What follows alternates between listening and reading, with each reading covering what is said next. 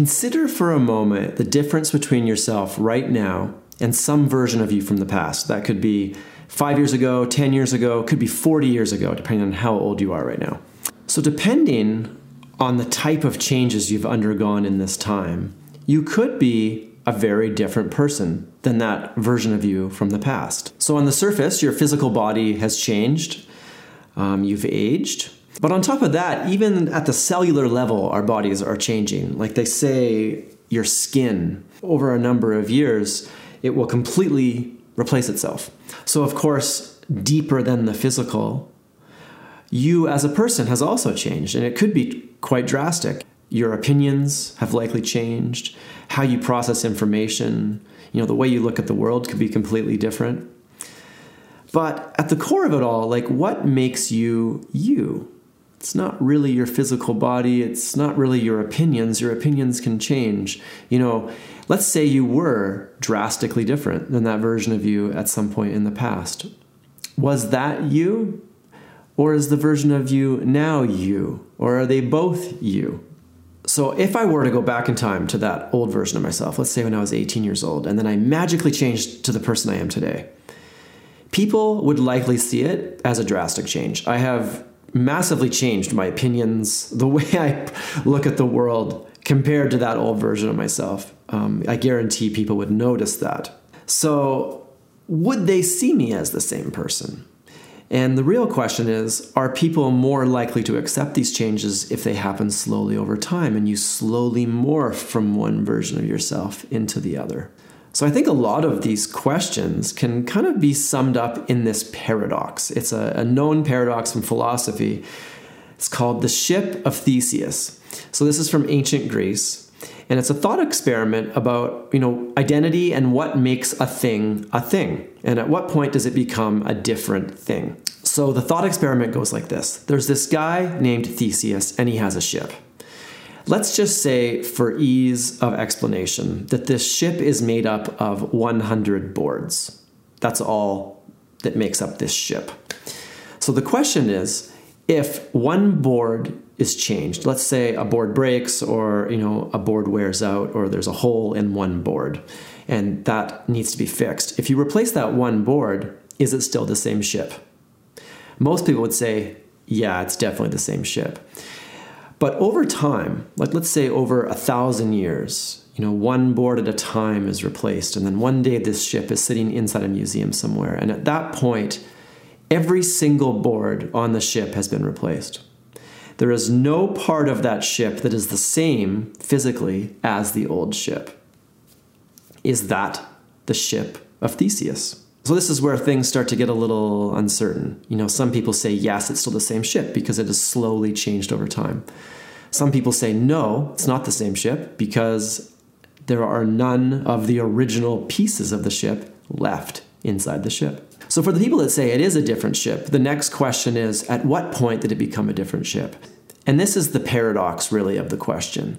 You know, most people would agree that changing one board, it's still the same ship.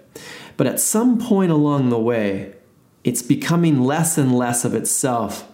And at some point, when does it switch to a new ship? Is it that last board? So you've got 99 out of 100, and then when you change that last board, it becomes a different ship? Is it, you know, somewhere in the middle, maybe at 49 boards, it's still the original ship of Theseus? But when you fix that 50th board, now more than half of that ship has been changed, therefore it's not really his ship anymore, it's, it's a different ship.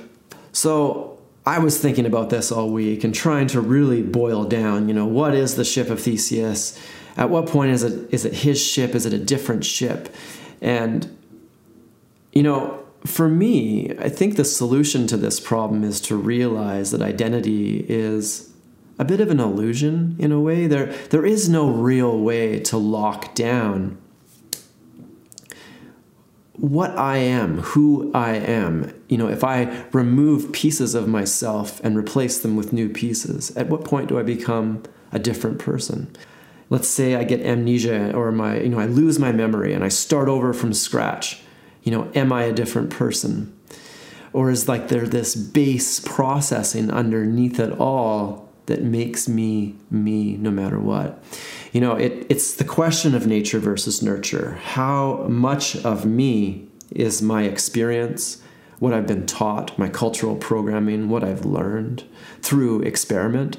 I think why this question of identity and really locking down what makes you you. The reason why I think it's an interesting question is I think it applies back to our relationships. Let's say you get married quite young at 20 years of age and you are a certain person. You're these two people, they are the way they are. They might have shared values, might have shared interests, they might validate the identity of the other person just by being them because they share all these things.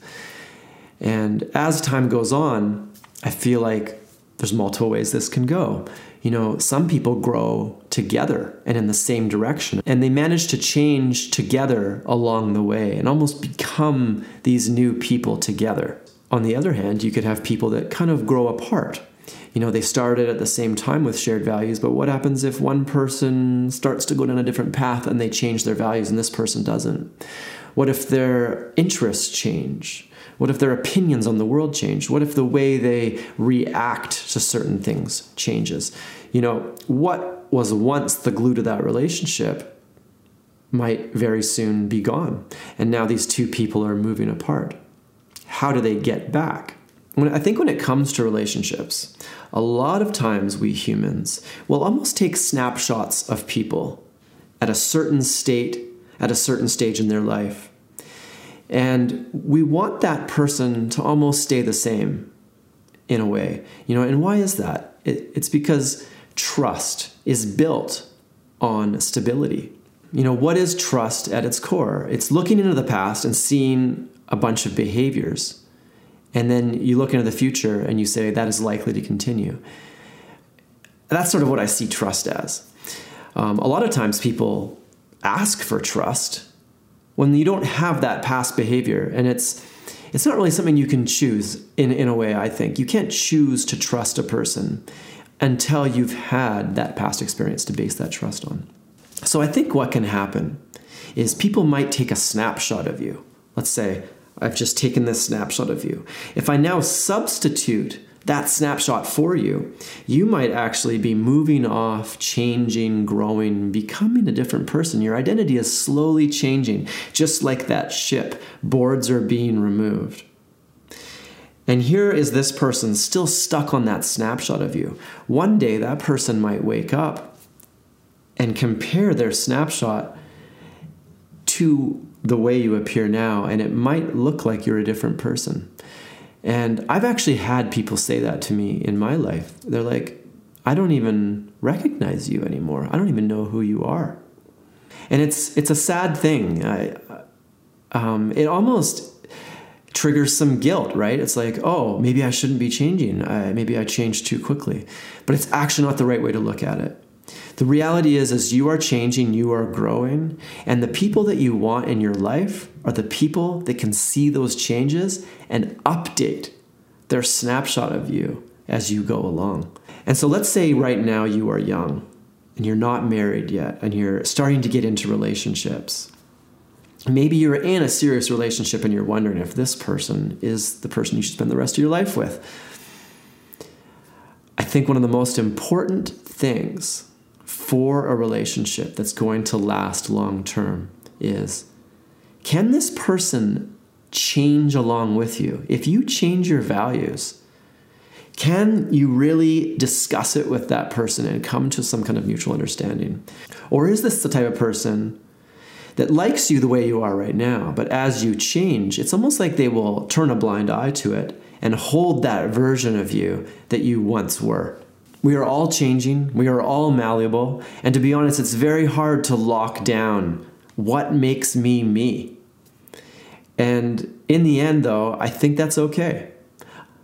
I don't have to worry about it in a way. I don't have to try to remain consistent to some past version of myself. I am allowed to change, I am allowed to grow, and you are as well. And don't let people in your life shame you for that. Don't let people try to hold you to some standard just because it was the way you used to be at some point in the past. Growth happens, embrace it. Anyway, guys, thanks so much for listening today. I hope you got something out of that, and I hope you have a great day. See you later.